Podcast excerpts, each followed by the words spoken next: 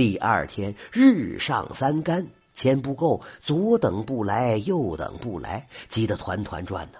让人去柳三家里找，家里人说出门了，不知道去哪儿了。钱不够就说了：“哎，那那那就别等了，先试试新磨吧。”围着磨眼儿倒上了半袋麦子，套上毛驴开始拉磨。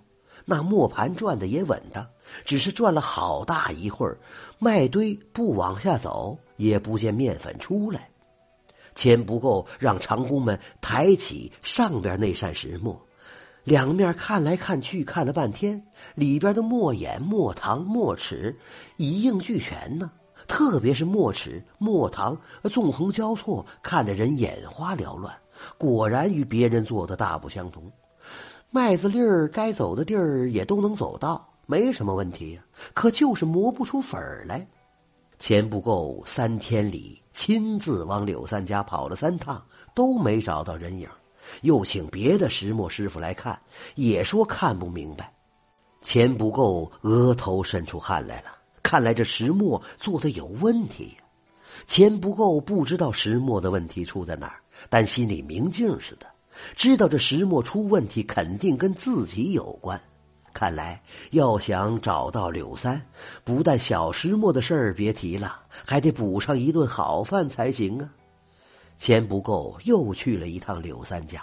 让柳三媳妇捎话，哎 哎，这个小石磨就就不用做了。哎，前日所付的都是大石磨的工钱，大石磨做的哎非常好。哎哎，为了表示感谢，务必请赏脸，明日中午哎到我家赴宴啊。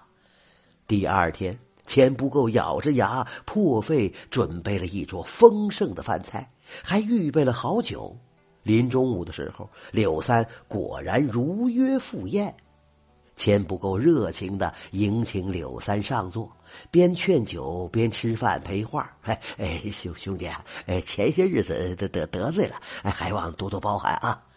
柳三也不答话，放开了猛吃，一阵风卷残云，吃得十分痛快。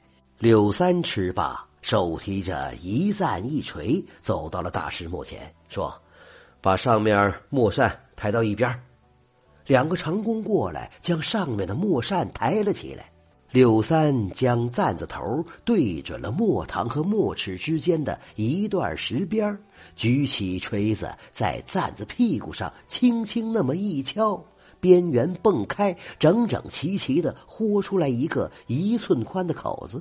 柳三说：“行了，我走了。”钱不够，急忙拦住，说：“哎哎哎，别别走啊！你你这么一下子就就就就行了。”柳三说了：“我说行就行，不信就再试试看。如果不行，再来找我。从今天开始，我肯定在家，随叫随到。”说罢，他扬长而去。长工将上面的磨扇重新装好，倒上麦子，套上了毛驴儿刚走了一圈，麦子堆儿就塌出一个大坑来，雪白的面粉纷纷扬扬的落到石磨下边的笸箩里头了。果然能用了。钱不够，傻了眼，心里是又高兴又心疼啊！高兴的是石磨修好了，质量没得说，以后可以吃上好面粉了；心疼的是本想省钱，倒多花了钱，做个石磨竟然请吃了两顿饭。哎，尤其后边这顿饭准备的这么丰盛，却只听到锤子响了一声。哎呀，这真是。柳三做墨手艺高，午饭还得要管饱。地主小气反吃亏，锤响一声心懊恼。